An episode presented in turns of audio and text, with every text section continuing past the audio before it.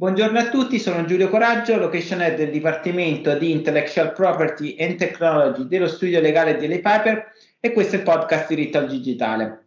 Il nostro ospite di oggi è Zopito Nobilio, Head of Legal Transformation Hub and Management Support del gruppo Enel. Buongiorno Zopito, grazie di aver accettato il nostro invito. Buongiorno Giulio, grazie a te e al DLA Paper per avermi invitato. Allora, Zopito, io ho uh, letto il, uh, tuo, la tua carriera su LinkedIn, sono andato un po' a sbirciarla e ho visto che hai fatto delle cose talmente diverse nella tua carriera. Tu nasci come ingegnere elettronico, ora hai un ruolo molto affascinante perché Head of Legal Transformation in un'azienda come in un gruppo come Enel deve essere veramente uh, molto affascinanti, un periodo storico di grande cambiamento. Uh, normalmente in questi podcast iniziamo con uh, la storia dei nostri ospiti. Ci puoi raccontare le tappe della tua carriera e come sei arrivato dove sei ora? Certo, certamente Giulio. E guarda, io mi sono laureato in ingegneria elettronica al Politecnico di Milano, parliamo di un po' di anni fa, a fine degli anni Ottanta eh, era un periodo che ricordo con un po' di nostalgia perché eh, per me in quel momento eh, un ragazzo di 18 anni che veniva dalla provincia abruzzese rappresentava un po' il sogno andare a Milano, il sogno americano dei nostri nonni per me era Milano, dove succedevano in quel momento delle cose impensabili. Per esempio, io ho cominciato a, a lavorare prima di laurearmi come insegnante eh, supplente di elettronica, matematica e fisica negli istituti tecnici e professionali, addirittura prima di conseguire la laurea. Ed era un periodo, devo dirti, magico perché alla fine del percorso di studi eh, noi come laureati del Politecnico, attraverso l'associazione, ricevevamo tipo 40-50 richieste di colloquio, sembrava fantascienza, però era così. Io per esempio all'epoca ne feci una decina e dopo un mese avevo già ricevuto due proposte di assunzione a tempo indeterminato. Ovviamente, come ti dicevo, parliamo di 30 anni fa, ma questo ci fa riflettere un attimo su come nel giro di poco più di una generazione è cambiato proprio l'accesso al mondo del lavoro dal percorso accademico. Eh, in quel momento il, l'ingegneria e l'economia, diciamo, garantivano un lavoro in maniera quasi automatica. Quindi questo era. Poi sono entrato in Enel un po' per caso, perché di quelle due proposte di cui dicevo prima, l'altra era l'IBM, per, per, la cronaca. Mm-hmm. Eh, Enel, Enel, era l'unica azienda... Qualunque, era andata bene. esatto. Enel era l'unica azienda che mi assumeva eh, immediatamente, nonostante non fossi militesente, perché all'epoca ricordo che il servizio militare era obbligatorio, io non l'avevo fatto per i lavori mandato per motivi di studio, e quindi lei mi ha dato questa possibilità. E io dicevo, vabbè, questo è un lavoro provvisorio, non conoscevo bene uh, l'azienda, cioè mi, mi, avevo fatto un colloquio abbastanza veloce, però non, non, era chiaro dove mi avrebbero inserito. Poi in realtà ho cominciato a lavorare nelle centrali termoelettriche di produzione e, e lì, occupandomi di ingegneria, di manutenzione, mi sono sicuramente appassionato e quindi alla fine ho, diciamo, ho, sono, sono rimasto in Enel e, e dopo, dopo, un periodo diciamo, uh, di, di, circa dieci anni nelle, nelle centrali uh, sono stato attratto dall'opportunità della liberalizzazione del mercato elettrico, del gas, uh, che avvenne alla fine degli anni 90, decreto Bersani, decreto Letta, e questo mi ha, mi, ha, mi ha, fatto sì che potessi utilizzare l'esperienza fatta in Enel anche su una, su, un, su una, materia un po' più commerciale e meno tecnica, quindi mi sono occupato di, diciamo, di trading, eh, e di attività relative alla vendita di queste commodity. Quindi per, per, questo motivo, dopo circa dieci anni, avevo lasciato l'Enel per varie altre società, però alla fine devo dirti che l'Enel era evidentemente nel mio destino perché poi nel mio girovagare sono finito a lavorare in un distributore di gas importante all'epoca privato eh, che poi l'Enel ha acquisito e incorporato e quindi con mia grande sorpresa, ma anche devo dirti gioia, sono tornato a lavorare in Enel eh, da questa società. Sei tornato eh, a casa praticamente. Esattamente, sono tornato alla base direi. E quindi da quel momento mi sono sempre occupato di processi commerciali, quindi attivazione dei clienti, mi sono occupato di controllo qualità e compliance della vendita per le società di N del mercato libero. Uh, il passaggio al legale, eh, diciamo, concludo un po' eh, per mh, questa parte diciamo, della, della, carriera, è stato favorito quindi mh, dalla conoscenza dei processi, in quanto il mio primo ruolo diciamo, è proprio stato in quest'ambito, eh, perché uh, sono entrato nel legale come data protection officer e come, come, sai meglio di me, i dati personali dei clienti sono utilizzati in quasi tutti i processi e sono la risorsa più preziosa che che dobbiamo proteggere opportunamente. Quindi per un DPO questa era la, la nostra mission più importante. Da questa prima esperienza nel legale, eh, che è stato un po' il mio trampolino di lancio, sono diciamo, entrato invece a occuparmi di digitalizzazione dei processi legali, quindi eh, sono adesso responsabile della Legal Transformation Hub di Enel. Quindi il filo conduttore per concludere di questi di vari incarichi, diciamo che sembrerebbero slegati tra di loro, eh, tecnici, commerciali, però è stata eh, fondamentale la capacità di, di gestire eh, i processi aziendali no? in maniera sempre corretta, seguendo sempre l'evoluzione normativa, tecnica, tecnologica, in modo da essere sempre efficienti e digitali ultimamente, cioè vicini a chi utilizza quei processi, quindi sia cliente finale esterno, ma anche cliente finale interno, come nel mio caso i colleghi avvocati. Eh, questa secondo me è una cosa molto interessante perché eh, la conoscenza dei processi è un qualcosa che um, il um, legale, chi ha un background legale, non ha, cioè la deve, la deve generare con uno skill che, che no, a cui non, uh, rispetto al quale non riceve un'educazione. E, certo. e, e quindi uh, tro- abbiamo delle realtà che si appoggiano a ingegneri gestionali uh, esterni eh, ma avere le competenze legali e la, competen- la conoscenza dei processi, tu facevi prima il DPO e secondo me è un ruolo in cui queste due cose vanno veramente insieme, ma ora anche nel tuo ruolo sono cose fondamentali perché non devi soltanto trovare la soluzione, ma devi anche farla funzionare in un'azienda complessa come la tua. Certo, certo, assolutamente. Infatti, il, come ti dicevo prima, il ruolo del DPO per me è stato fondamentale perché mi ha, mi ha consentito di eh, portarmi dietro tutta l'esperienza che avevo fatto sulla gestione dei processi commerciali e portarla nell'ambito legale. No? Eh, L'Enel ha cominciato questa sfida della legal transformation un po' di anni fa, circa sette anni fa, con la creazione, diciamo, se, se, vuoi, un pochettino pionieristica, ma uh, molto, uh, diciamo, illuminata, con la creazione di un'unità proprio dedicata alla trasformazione digitale.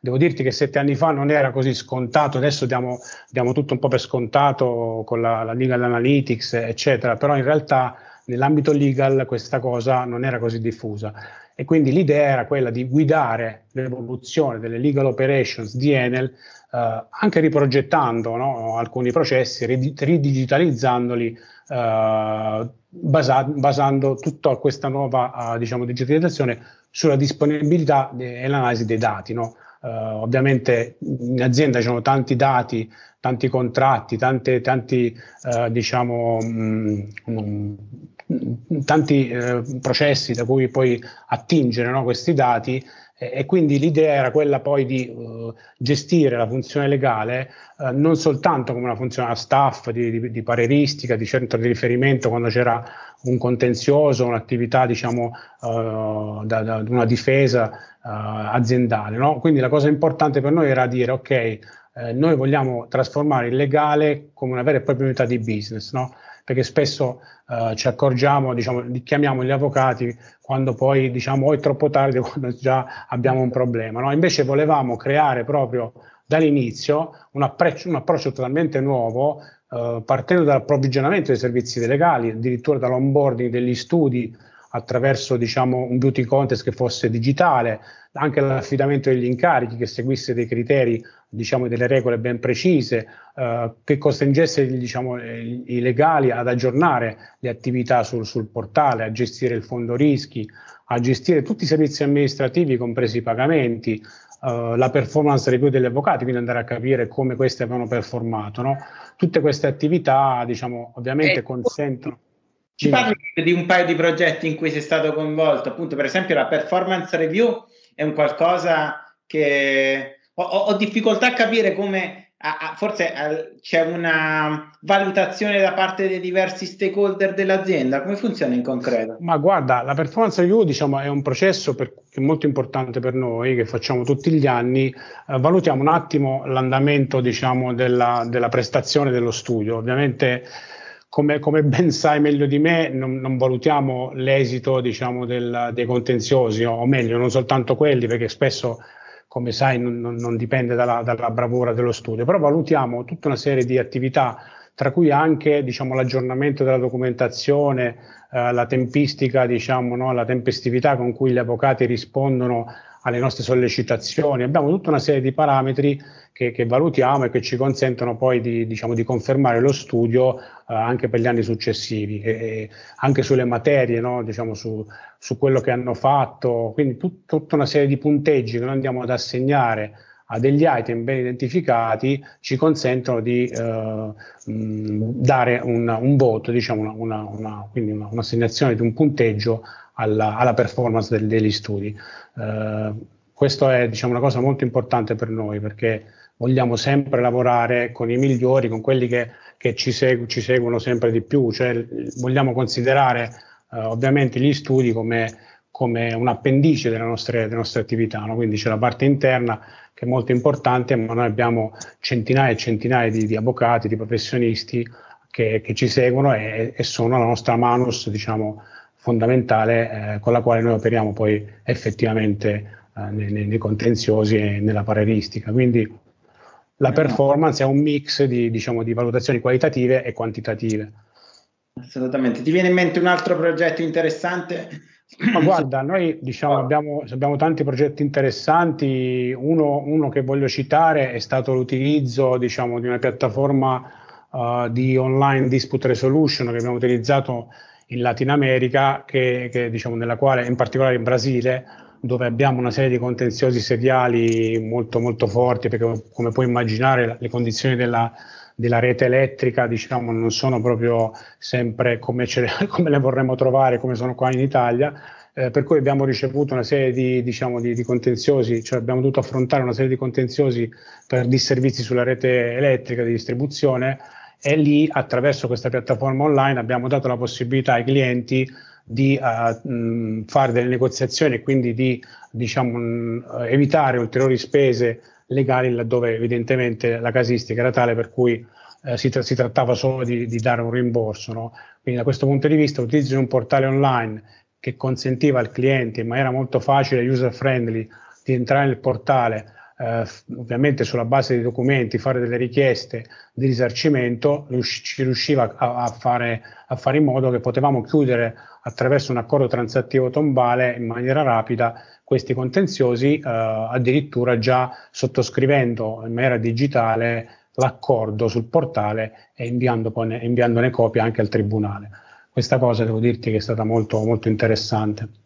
Assolutamente, ma tu come vedi il futuro della trasformazione legale di un gruppo come il vostro? Per esempio si parla tanto di legal tech, legal design, quindi di sostituzione a volte degli individui con degli strumenti nelle attività per esempio ripetitive, non so. Sì, sì, sì, no, certo, ma noi li guardiamo con grande interesse, anzi eh, sicuramente a, alcuni progetti che stiamo seguendo comprendono proprio l'introduzione della, della tecnologia, no? Con particolare riferimento a quello a cui accennavi tu, cioè l'introduzione di logiche di intelligenza artificiale, specie per quei processi che meglio si prestano all'utilizzo di, di algoritmi. Per esempio l'istradamento di un'assegnazione eh, diciamo, di una pratica per noi, eh, a seconda della materia, eh, attraverso diciamo, un utilizzo di un robot, è qualcosa che stiamo sperimentando, quindi arriva eh, diciamo una, una, denuncia e questa poi arriva al nostro protocollo, attraverso la semplice scannerizzazione noi potremmo essere in grado di indirizzarla correttamente diciamo prima al responsabile interno che se ne occupa a livello legale e poi ulteriormente assegnare la pratica al miglior eh, diciamo, studio possibile in quel momento. Quindi mh, noi siamo molto attenti a questa, questa cosa, ovviamente non si può fare su tutto, quindi dobbiamo fare un lavoro molto certosino di, di individuare quali sono quei processi, ritorniamo sempre ai processi, eh, che meglio si prestano all'utilizzo di, di, di, robotic process automation, ad esempio, o all'utilizzo di algoritmi diciamo un po' più complessi eh, di intelligenza artificiale, che magari vanno a fare addirittura delle analisi predittive no? rispetto a una base dati eh, di riferimento, quindi tutta una serie di sentenze eh, che ci possono dire se, quella, se quel contenzioso avrà statisticamente un esito favorevole o sfavorevole, in base a quello poi eh, condurre la strategia migliore legale possibile. Sì, assolutamente. Eh, per esempio, noi come studio legale abbiamo, uh, abbiamo sviluppato un uh, chatbot uh, che si chiama Prisca e vuole supportare le aziende, i legali interni dell'azienda nelle richieste ripetitive, che normalmente sono richieste di compliance che hanno, possono essere poste in eh, migliaia di diversi eh, modi, ma alla fine eh, il, le, le, domande che vengono poste sono, il contenuto delle domande è, è, sempre lo stesso. In un gruppo grande come il vostro è un qualcosa che sta, state valutando? Pensi che forse sì, sì. diversificati? Non lo so. Assolutamente, guarda, noi abbiamo un chatbot che diciamo, abbiamo, abbiamo, implementato e si chiama Joy, eh, che praticamente eh, ha dentro di sé, attraverso l'intelligenza artificiale, una serie di risposte a tutte le casistiche eh, frequenti e ripetitive, per cui eh, non abbiamo spesso bisogno di fare formazione, ma la formazione diciamo, è, è, fornita attraverso questi, questi chatbot, eh, per i quali stiamo sempre di più valutando l'introduzione nei vari, nei vari processi nostri Uh, quindi a ben venga tutto ciò e anzi siamo molto attenti uh, a farlo in maniera, in maniera massiva, ecco, sicuramente. Ma qua, secondo te qual è la reazione del uh, collega interno al, al chatbot? Perché il feedback che abbiamo avuto da alcuni clienti è che il, uh, il, collega dei paesi mediterranei vuole parlare con una persona, eh, sì, anche certo. se la domanda alla risposta te la dà allo stesso modo il, la macchina, uh, forse è una questione culturale, mentre per esempio nei paesi anglosassoni o nei paesi scandinavi uh, c'è maggiore diciamo, disponibilità a avere un rapporto diciamo, personale. So, sì, sì, guarda, mi, mentre parlavi mi veniva in mente quando siamo passati a introdurre i call center, no? eh, diciamo il luogo dei punti fisici di contatto. In realtà poi anche noi come, come gruppo Enel i punti fisici di contatto non solo non li abbiamo abbandonati, ma comunque eh, rappresentano comunque ancora uh, un punto di riferimento, come dicevi tu, per tantissime persone, per una fascia ben identificata di, di, diciamo, di, di clienti che evidentemente non hanno quella eh, facilità no, nella, diciamo, nella, digitalizzazione, nell'utilizzare strumenti evoluti eh, come può essere appunto un'app, ad esempio, o addirittura una telefonata con un IVR che, ti, che in base al numero diciamo, di, che hai scelto ti dà delle risposte. Eh, e, diciamo che ci, ci vuole ancora un po' di tempo, però alla fine ci riusciremo. Insomma, se sono riuscito a far utilizzare mia mamma WhatsApp che ha 81 anni, eh, diciamo, mi manda le foto, quindi dire, non è stato facile, però questo per dirti che poi l'approccio diciamo, è graduale, ma alla fine ci, ci arriviamo, eh, sperando di non doverci arrivare come è successo con una pandemia no, che ci ha accelerato il processo di digitalizzazione in maniera uh, incredibile. Secondo me noi saremmo arrivati a questo punto forse tra una generazione, mm-hmm. sperando appunto che non, non sia sempre un, un evento di questo tipo diciamo così, così terribile, drammatico, ma che siano appunto la cultura della digitalizzazione e con i suoi vantaggi, diciamo, in termini economici, che ci porti sempre di più all'utilizzo di queste tecnologie che sono molto efficienti. Assolutamente. Eh, tu hai parlato di eh, trasformazione eh, legale dal punto di vista di Enel, ma con gli studi legali con cui vi interfacciate, vi aspettate anche da parte loro una trasformazione digitale nel modo in cui si interfacciano con voi oppure al di là di come valutate lo studio legale il rapporto uh, deve rimanere lo stesso. Non lo so, lo studio legale che fornisce un servizio con il supporto di, uh, di chatbot, di soluzioni di legal tech, Co- come la vedete? Eh, Ma guarda, sicuramente per noi diventa un elemento distintivo, diciamo, di valutazione eh, meritoria e meritocratica. Noi siamo impegnati da, diciamo, da, da, molti anni, soprattutto nell'ultimo periodo, in un percorso di, di innovazione che va però a braccetto con, con, la sostenibilità, cioè un binomio che secondo noi è inscindibile. No? Cioè, ovviamente mh, noi vogliamo sempre di più, come ti dicevo prima, che i nostri studi siano dei, dei partner eh, perché mh, che voglio, vogliamo che loro condividano nostro, nel nostro DNA quello che è lo spirito di servizio e la creazione di valore no? nelle comunità in cui noi siamo presenti, perché non dimentichiamoci appunto da dove veniamo, no? la nostra storia è ben chiara, la, è iniziata tanti anni fa, dicembre 62, con l'unificazione delle varie società private. L'obiettivo era di portare la luce nelle case, no? garantire lo sviluppo mediante la fornitura di elettricità alle varie imprese, anche le più sperdute. Però poi ci siamo aperti a nuove tecnologie, a nuovi modelli di partnership, a nuovi modi di usare l'energia. Questo ovviamente lo vogliamo, che anche, eh, diciamo, lo, vogliamo ritrovarlo anche nei nostri stakeholder, in primis negli studi legali. Eh, ovviamente eh, quello che, che diciamo, eh, vogliamo fare è portare gli studi diciamo, a, a, essere partner nei nostri progetti strategici. No? Quindi vogliamo promuovere una cultura fatta di fiducia, di responsabilità, di innovazione e di nuove tecnologie. Eh, ovviamente questo diciamo, trova uh, in noi una, un, un, boost uh, molto forte, no? quindi rispetto dell'ambiente, uh, la promozione, l'adozione di scelte responsabili no? che tengono sempre conto del contesto sociale in cui operiamo. Quindi è, è, è fondamentale per noi che lo studio abbia una visione di valore condiviso. Mm, siamo certi che questo possa essere un fattore chiave vincente per il futuro e una leva di vantaggio anche competitivo. No, no, assolutamente. Ti devo dire che la, il focus sull'ESG e l'innovazione è un qualcosa su cui i uh, clienti ci stanno uh, chiedendo sempre più un riscontro. Stessa cosa sulla diversity and inclusion, che è un altro argomento caldissimo.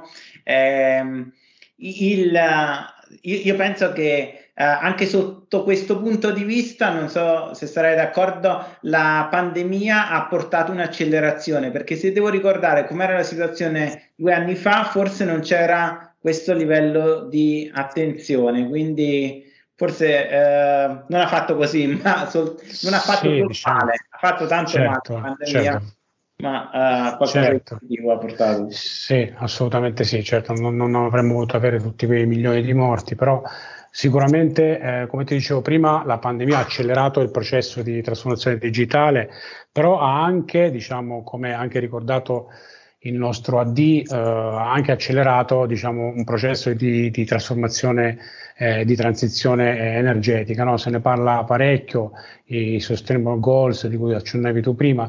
Cioè, noi avremo mh, un periodo davanti mh, lungo, di almeno dieci anni, nel quale assisteremo a una grande trasformazione mh, mm, che sarà indotta dalla, dall'elettrificazione dei consumi, eh, dell'aumento dell'utilizzo efficiente del, dell'energia elettrica. E quindi come sai il nostro ruolo, diciamo il ruolo di Enel, ovviamente anche il nostro ruolo comunità legale, sarà sempre di più quello di portare progettualità e idee diciamo nei pilastri del piano di, eh, del PNR di, di, di resistenza e resilienza perché in realtà noi vogliamo la rivoluzione verde, vogliamo la transizione ecologica, ma vogliamo anche creare le infrastrutture per una mobilità sostenibile. Questo lo, lo stiamo facendo attraverso i nostri progetti in materia energetica ambientale, eh, in di, nella materia di mobilità sostenibile, mobilità, ele, mobilità elettrica eh, e quindi noi siamo sicuri che questo porterà beneficio anche a livello diciamo, socio-economico e anche occupazionale quindi mh, accelerare la realizzazione di interventi di decarbonizzazione, di utilizzo diciamo, uh, intelligente del, della, dei consumi, eh, quindi dell'energia elettrica, sono, saranno leve sempre più importanti per realizzare il nostro piano nazionale eh, integrato per l'energia e il clima, quindi eh, in linea anche con, con, il Green Deal europeo. Questo è fondamentale se vogliamo veramente cambiare la politica energetica e ambientale del nostro paese. Dobbiamo assolutamente ridurre l'utilizzo dei combustibili fossili, dobbiamo aumentare l'utilizzo di energie rinnovabili, eh, dobbiamo assolutamente aumentare l'utilizzo dell'energia elettrica come energia finale perché è quella poi più pulita. Allora, grazie mille eh, Zopito, questa chiacchierata è veramente in- interessante e il tuo lavoro veramente eh, eh, sembra veramente affascinante e, e la tempistica è, è veramente unica. Eh, mi affascina che ben da sette anni Enel abbia una uh, struttura come quella che tu coordini e quindi significa che eh, è, è, stata precursore e continua a esserlo con sempre maggiore um, incisività. Grazie del tuo tempo e ti auguro una buona giornata. Grazie a voi, un saluto a tutti gli ascoltatori. Grazie.